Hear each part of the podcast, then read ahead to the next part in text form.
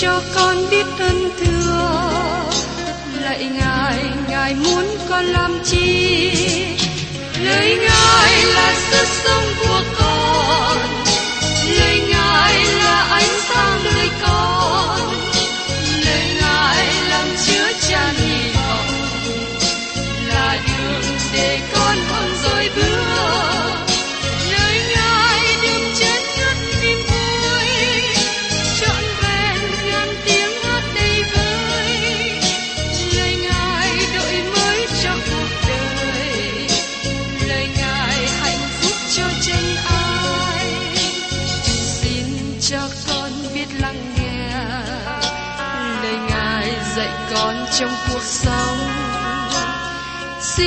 cho con biết lắng nghe.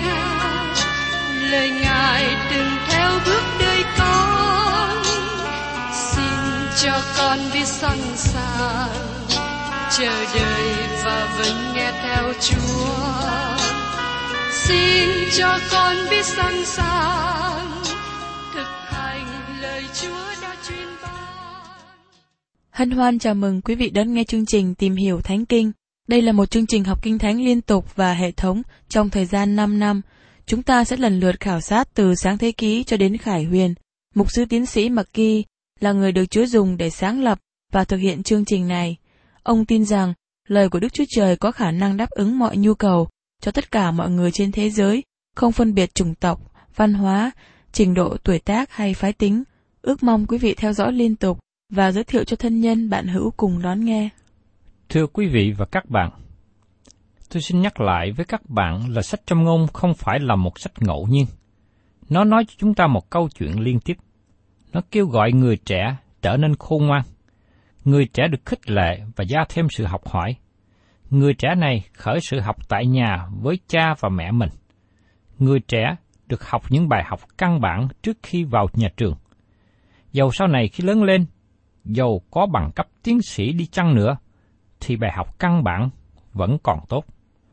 Đó là sự kính sợ Đức Sưu va khởi đầu sự tri thức. Trong châm ngôn đoạn 1 câu 7. Phương cách để tìm biết Chúa là qua lời của Ngài. Có nhiều người ngày hôm nay nói rằng một người cần có thông minh mới hiểu được lời Chúa. Nhưng Đức Chúa Trời không có nói như thế. Do vậy, trong đoạn này, nơi mà những người trẻ bắt đầu, nó được nói rõ ràng, nếu người trẻ muốn biết ý chỉ và lời của Đức Chúa Trời, người ấy phải học hỏi. Người ấy không phải chỉ đọc suông rồi bỏ qua, nhưng phải ứng dụng vào lòng sự khôn ngoan mà mình đã học. Vì thế, người trẻ cần phải học lời của Đức Chúa Trời.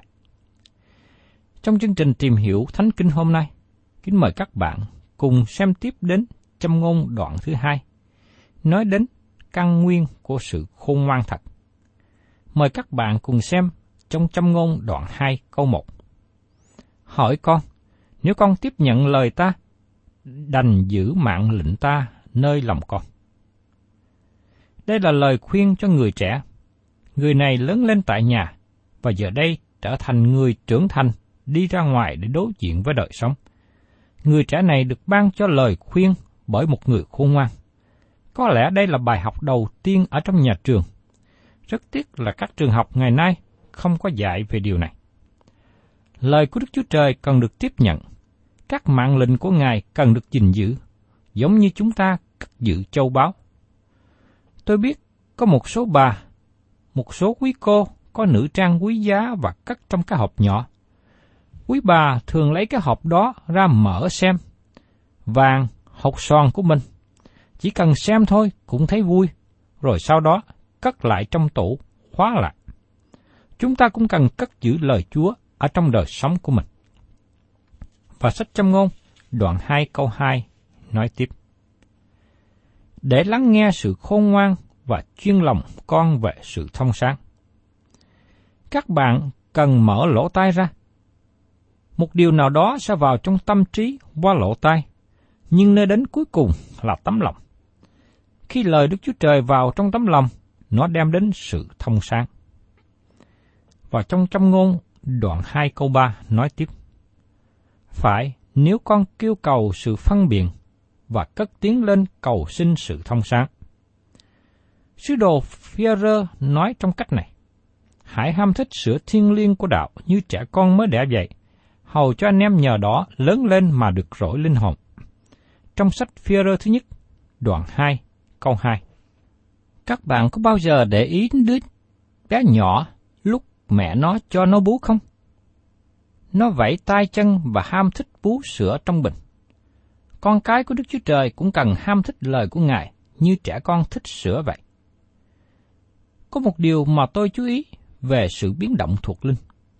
Nơi nào lời của Đức Chúa Trời được trình bày, các bạn thấy nơi đó có được sự phấn hưng. Tôi có dịp đi giảng lời Chúa cho nhiều hội thánh. Hội thánh nào ham thích lời của Chúa, hội thánh đó phát triển mạnh mẽ. Xin các bạn nhớ rằng, sự kính sợ Đức giê va là khởi đầu sự tri thức. Và tác giả Thi Thiên cũng nói rằng, và cất tiếng lên cầu xin sự thông sáng. Đây là lòng mong ước của các học sinh trong trường học. Họ cần mong ước sự hiểu biết được sự gia tăng thêm. Và chính những người nào có lòng mong ước hiểu biết, thì lúc đó họ mới có dịp để tâm trong sự học hỏi, họ mới tìm cầu sự thông sáng. Và trong sách châm ngôn, đoạn 2 câu 4. Nếu con tìm nó như tiền bạc và kiếm nó như bủ vật ẩn bí. Tại những nơi có mỏ vàng, có nhiều người từ xa đổ đến tìm kiếm vàng. Có người vì tìm kiếm vàng mà phải mất mạng sống. Ngay sau khi có được vàng rồi, cũng cần phải khôn ngoan cất giữ và đem bán ra ngoài. Đó cũng là cách tìm kiếm sự hiểu biết, sự hiểu biết lời của Đức Chúa Trời. Và trong trăm ngôn đoạn 2 câu 5 nói tiếp. Bây giờ con sẽ hiểu biết sự kính sợ Đức Sô va và tìm được lời tri thức của Đức Chúa Trời. Phương cách để chúng ta có thể tìm kiếm sự tri thức trong lời của Đức Chúa Trời là mở lỗ tai để lắng nghe, để áp dụng nó vào trong lòng, cầu xin sự thông sáng, tìm kiếm nó như tìm kiếm vàng, tìm kiếm châu báu. Khi các bạn có lòng tìm kiếm như thế, các bạn sẽ học hỏi được nhiều điều mới. Các bạn sẽ hiểu rằng sự kính sợ Đức Siêu Va là khởi đầu sự tri thức. Có một giáo sư dạy trường Kinh Thánh kể lại rằng, vào buổi sáng trước giờ thi, có một số học sinh đến thưa với thầy rằng, chúng tôi chưa có chuẩn bị được cho bài thi, bởi vì tối hôm qua chúng tôi bận tham dự buổi nhóm cầu nguyện. Giáo sư hỏi lại họ, tối hôm qua các anh chị đã cầu nguyện cho công việc gì? Các học sinh trả lời rằng, chúng tôi đã cầu nguyện cho công việc ở Trung Quốc và Phi Châu. Giáo sư nói với các học sinh, các anh chị đã không cầu nguyện cho điều quan trọng nhất trong lúc học thi này. Đây là thời gian học thi. Sau đó, giáo sư chỉ cho họ châm ngôn đoạn 2 và nói, Tối hôm qua các anh chị đã không để thì giờ đào bới tìm kiếm điều quý giá nhất trong buổi cầu nguyện của mình. Các anh chị đã không cầu nguyện cho việc này. Giáo sư nói tiếp, các học sinh đã đến trường học kinh thánh để học lời của Đức Chúa Trời. Giáo sư không chấp nhận sự bào chữa của họ khi bỏ qua việc học thi và tham dự giờ cầu nguyện cho việc truyền giáo. Có một số học sinh khác đem kinh thánh và sách giáo khoa để dưới gối đầu nằm trước khi ngủ, để hy vọng rằng trong đêm đó có một điều gì trong các sách này chuyển qua trong tâm trí của mình. Các bạn không thể nào học kinh thánh bằng cách đó. Tôi nhớ rằng lúc học ở trường kinh thánh, có một người bạn học trong lớp đến khiếu nại với giáo sư. Sách giáo khoa của môn này khó học quá vì nó khô khan. Giáo sư trả lời, xin anh hãy làm cho nó ướt bởi mồ hôi của mình. Giáo sư có ý nói rằng, phải để thì giờ học hỏi, phải đổ mồ hôi thì mới thấy được sự ngọt ngào, sâu nhiệm của lời Chúa. Không có một phương cách nào dễ dàng hay đi tắt để học hỏi lời của Đức Chúa Trời. các bạn cần phải để thì giờ tìm kiếm, cố tâm học hỏi. Xin các bạn hãy chú ý đến câu kế tiếp. Trong châm ngôn đoạn 2 câu 6.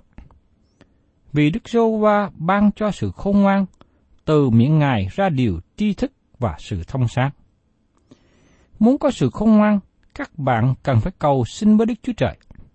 Như được chép trong sách Cô-rin-tô thứ nhất đoạn 2, câu 9 câu 10. Song le, như có chấp rằng, ấy là sự mắt chưa thấy, tai chưa nghe và lòng chưa nghĩ đến. Nhưng Đức Chúa Trời đã sắm sẵn điều đó cho những người yêu mến Ngài. Đức Chúa Trời đã dùng Đức Thánh Linh để bày tỏ những sự đó cho chúng ta, vì Đức Thánh Linh dò xét mọi sự, cả đến sự sâu nhiệm của Đức Chúa Trời nữa. Các điều này được tỏ bài cho chúng ta bởi Đức Thánh Linh. Ngày nay, Đức Thánh Linh là giáo sư của chúng ta. Tôi cảm tạ Chúa vì Ngài ban Đức Thánh Linh dạy dỗ cho tôi nhiều lẽ thật lớn lao. Nếu một người nào đó có bằng cấp cao, nhưng nếu không có sự hướng dẫn của Đức Thánh Linh, thì không hiểu các lẽ thật trong lời của Ngài. Một vị mục sư trẻ kể lại kinh nghiệm trong những ngày mới hầu việc Chúa. Khi được đổi đến hội thánh nhỏ, ông cố gắng giảng dạy lời của Đức Chúa Trời, nhưng không được nhiều người chú ý lắm, ngoại trừ một phụ nữ da đen. Bà đi giữ nhóm thường xuyên, mang kinh thánh theo với bà. Trình độ học vấn của bà không học cao như những người khác, nhưng bà có một nhận thức thuộc linh. Sau giờ nhóm thờ phượng, bà ở nán lại trong thì giờ uống trà và thông công. Bà hỏi thêm và thảo luận với mục sư về những gì bà đã nghe trong giờ buổi sáng đó. Đức Chúa Trời ban cho bà sự khôn ngoan, bởi vì bà chăm chú học hỏi lời của Đức Chúa Trời. Bà hiểu lời của Ngài bởi nhờ Đức Thánh Linh hướng dẫn. Bà để Đức Thánh Linh làm giáo sư của bà. Và trong sách châm ngôn đoạn 2, câu 7 đến câu 8 nói tiếp. Ngài dành ơn cứu rỗi cho người ngai thẳng. Ngài là thuẫn đỡ của người làm theo sự đoan chánh. Phù hộ các lối của người công bình và gìn giữ đường của các thánh đồ. Nhiều cơ đốc nhân ngày nay đang ở trong sương mù. Họ do dự không biết nơi nào để hướng tới. Dĩ nhiên, đó là vấn đề khó khăn, bởi vì họ đi xa cách lời của Đức Chúa Trời. Kinh Thánh là lời của Đức Chúa Trời được ban ra. Lời Ngài hướng dẫn bước đi của chúng ta. Ngài không làm việc một cách tình cờ. Vì thế nếu các bạn cần tìm hướng đi đúng, các bạn cần phải đến với lời của Đức Chúa Trời. Và trong châm ngôn đoạn 2 câu 9. Bây giờ con sẽ hiểu biết sự công bình, sự lý đoán, sự tránh trực và các nẻo lạnh. Thật rất buồn cho nhiều người lãnh đạo ngày hôm nay vì họ không được hướng dẫn bởi lời của Đức Chúa Trời. Chỉ khi nào họ đến với lời Đức Chúa Trời, họ mới có được sự khôn ngoan. Đối với những người nào có lòng tìm kiếm sự sâu nhiệm trong lời của Đức Chúa Trời, Ngài sẽ bày tỏ cho họ biết. Đức Chúa Trời sẽ bảo vệ những người thuộc về Ngài, gìn giữ họ bình an, đi trong con đường chánh trực. Có người nói rằng, tôi nắm giữ lẽ thật. Đó là điều tốt. Nhưng điều quan trọng hơn nữa là lẽ thật nắm giữ tôi. Có sự khác biệt nhiều giữa hai điều này. Chúng ta cần có nhiều người hiểu biết sự công bình, sự lý đoán, sự tránh trực và các nẻo lạnh. Và tiếp đến, trong lời sách châm ngôn này, nói đến kẻ thù của người trẻ. Mời các bạn cùng xem trong trong ngôn đoạn 2, câu 10 đến câu 12. Vì sự khôn ngoan sẽ vào trong lòng con, và linh hồn con sẽ lấy sự hiểu biết làm vui thích. Sự dễ dặt sẽ coi sóc con, sự thông sáng sẽ gìn giữ con, để cứu con khỏi đường dữ, khỏi kẻ nói việc gian tà. Khi các bạn có sự khôn ngoan vào trong lòng và linh hồn các bạn sẽ lấy sự hiểu biết làm vui thích, các bạn không bị lừa dối một cách dễ dàng. Các bạn sẽ không bị đẩy vào sự lừa dối nếu như các bạn ở gần với lợi của Đức Chúa Trời. Và trong trong ngôn đoạn 2, câu 13 đến 15. Và khỏi kẻ bỏ đường ngay thẳng mà đi theo đường lối tối tăm. Là người vui sự làm dữ, ưa thích sự gian tà của kẻ ác. Chúng nó công dại trong đường lối mình và lầm lạc trong các nẻo mình. Tôi có lời cầu nguyện từ lúc bắt đầu công tác hầu việc Chúa. Lại Chúa, xin đừng để con rơi vào tay của người làm ác. Xin các bạn lưu ý rằng, người ác đang ở xung quanh chúng ta. Trong sách câm ngôn này, nói rằng chúng ta học được và biết là con cái của Đức Chúa Trời phải giữ mình khỏi hai kẻ thù, người làm ác và người nữ dâm loạn. Đối với các bạn thanh niên trẻ khi bắt đầu cuộc đời, người ấy cần được đề phòng khỏi người ác. Nếu liên hệ với người ác, luôn đưa đến sự nguy hại cho các bạn thanh niên. Có một chàng thanh niên kể lại rằng, cha anh ta qua đời khi anh ta mới có 16 tuổi.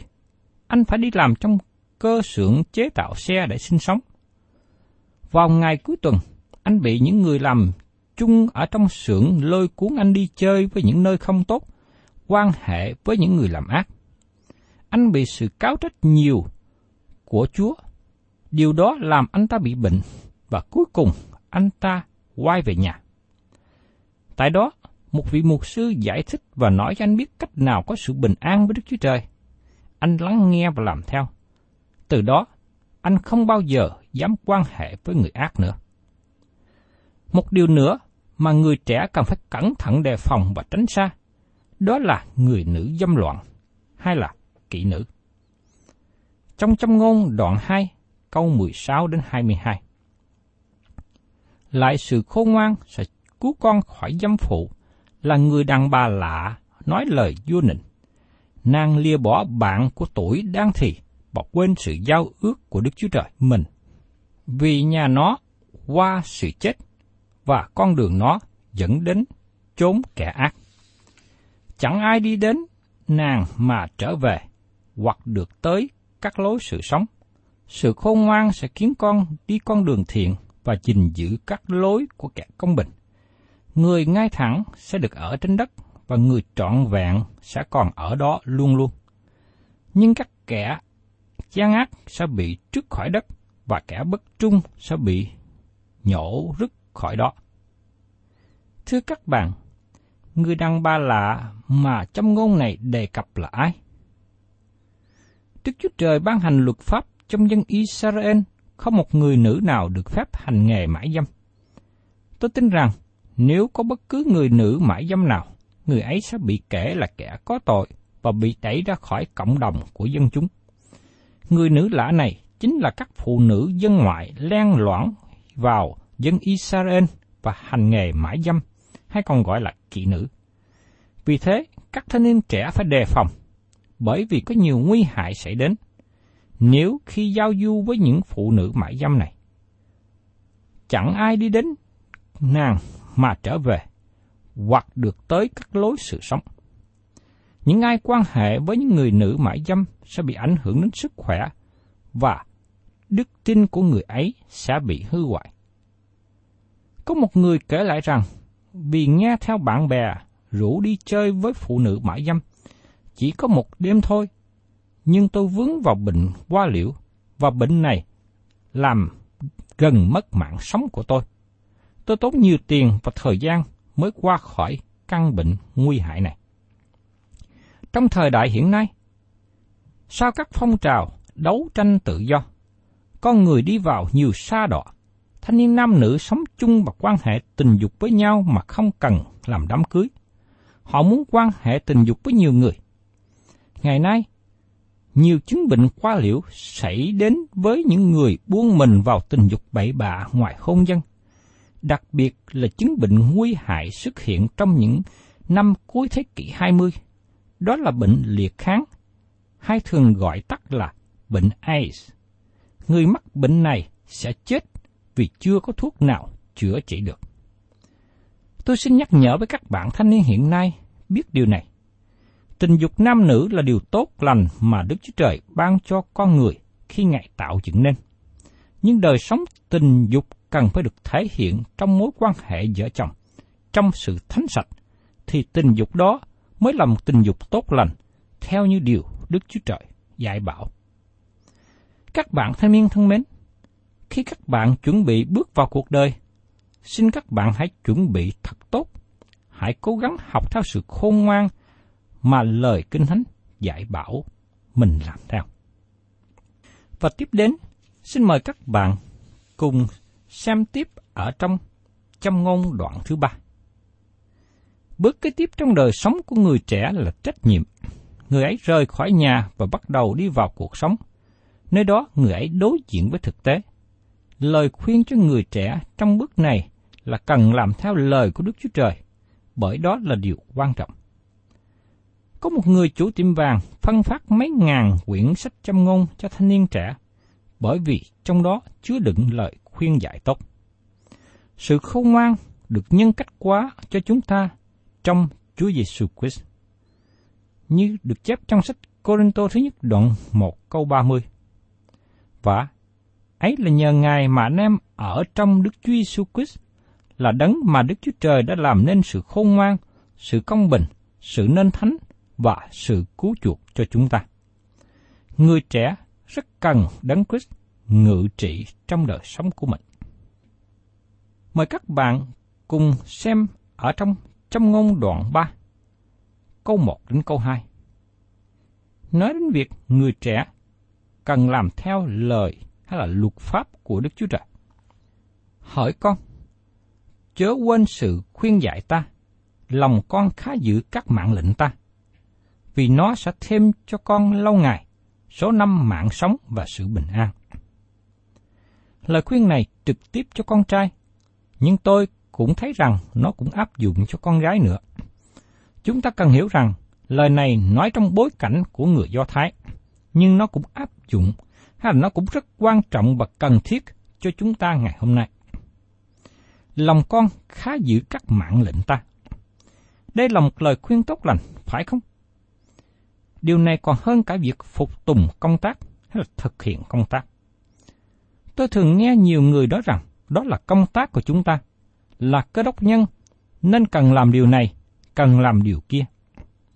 Các bạn thân mến, có lẽ các bạn không thích tôi nói như thế, nhưng đó không phải là công tác. Nó là lòng thành tâm yêu thương, làm theo ý muốn của Đức Chúa Trời. Các bạn có nhớ lời tác giả Thi Thiên nói trong Thi Thiên 119 câu 11. Tôi đã giấu lời Chúa trong lòng tôi, để tôi không phạm tội cùng Chúa. Thầy tế lễ Ezra cũng nói những lời cho giới trẻ. Trong Ezra đoạn 7 câu 10. Vì Ezra đã định trí tra sát luật pháp của Đức Giô Va, giữ làm theo, dạy cho Israel biết những luật pháp và giới mạng. Chúa Giêsu cũng nói với các môn đồ của Ngài trên phòng cao. Ngài nói với họ một cách rất là thân mật, gần gũi, một điều rất là tuyệt vời mà Ngài chưa nói với họ trước đây. Ngài nói với các môn đồ, nếu ai yêu mến ta, thì vâng giữ lời ta. Cha ta đã yêu thương người, chúng ta đều đến cùng người và ở trong người. Trong văn đoạn 14 câu 23 Các bạn thân mến, các bạn có yêu mến Chúa Giêsu không? Nếu các bạn yêu mến Ngài, Ngài cũng muốn nói chuyện với các bạn.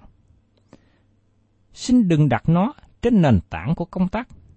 Xin chúng ta để công tác qua một bên. Tôi nói với chính mình, tôi yêu mến Chúa Giêsu và tôi cố gắng làm những gì Ngài muốn tôi làm. Chúa muốn tôi giảng dạy lời của Đức Chúa Trời và tôi giao ra lời của Đức Chúa Trời trong sự hướng dẫn của Ngài.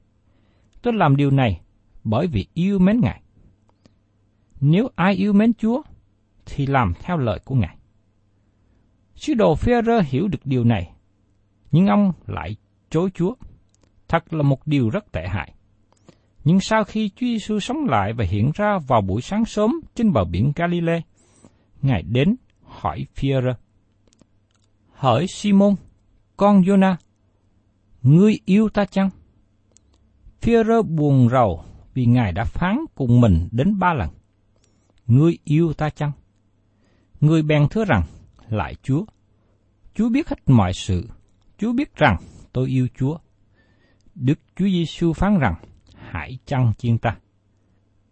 trong sách Giăng đoạn 21 câu 17. Nếu các bạn yêu mến Chúa, nó sẽ làm cho đời sống các bạn tươi sáng hơn, sung mãn hơn, tuyệt vời hơn. Và tình yêu mến Chúa của các bạn phải thể hiện qua hành động.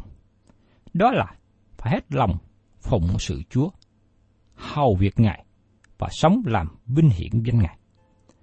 Thân chào tạm biệt quý thính giả và xin hẹn tái ngộ cùng quý vị trong chương trình kỳ sau.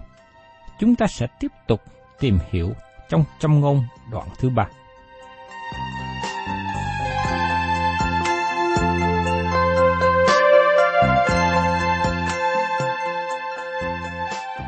Cảm ơn quý vị đã đón nghe chương trình Tìm hiểu Thánh Kinh. Nếu quý vị muốn có loạt bài này, xin liên lạc với chúng tôi theo địa chỉ sẽ được đọc vào cuối chương trình. Kính chào quý thính giả.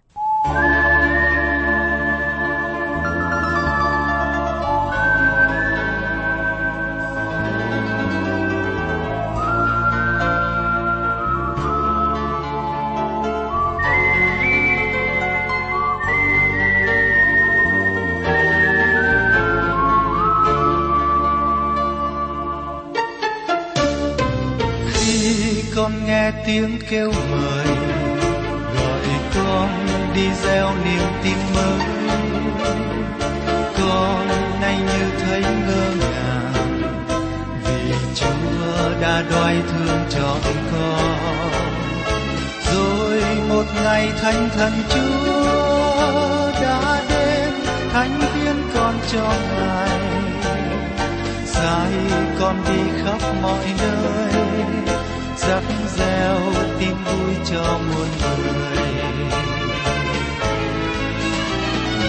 Đây chúa ơi, con hiến dâng cho ngài. Niềm tin tâm tư cùng trái tim nồng cháy. Từ đây hăng say theo bước chân của làm chứng nhân được trời. Thắp lên hạnh phúc cho muôn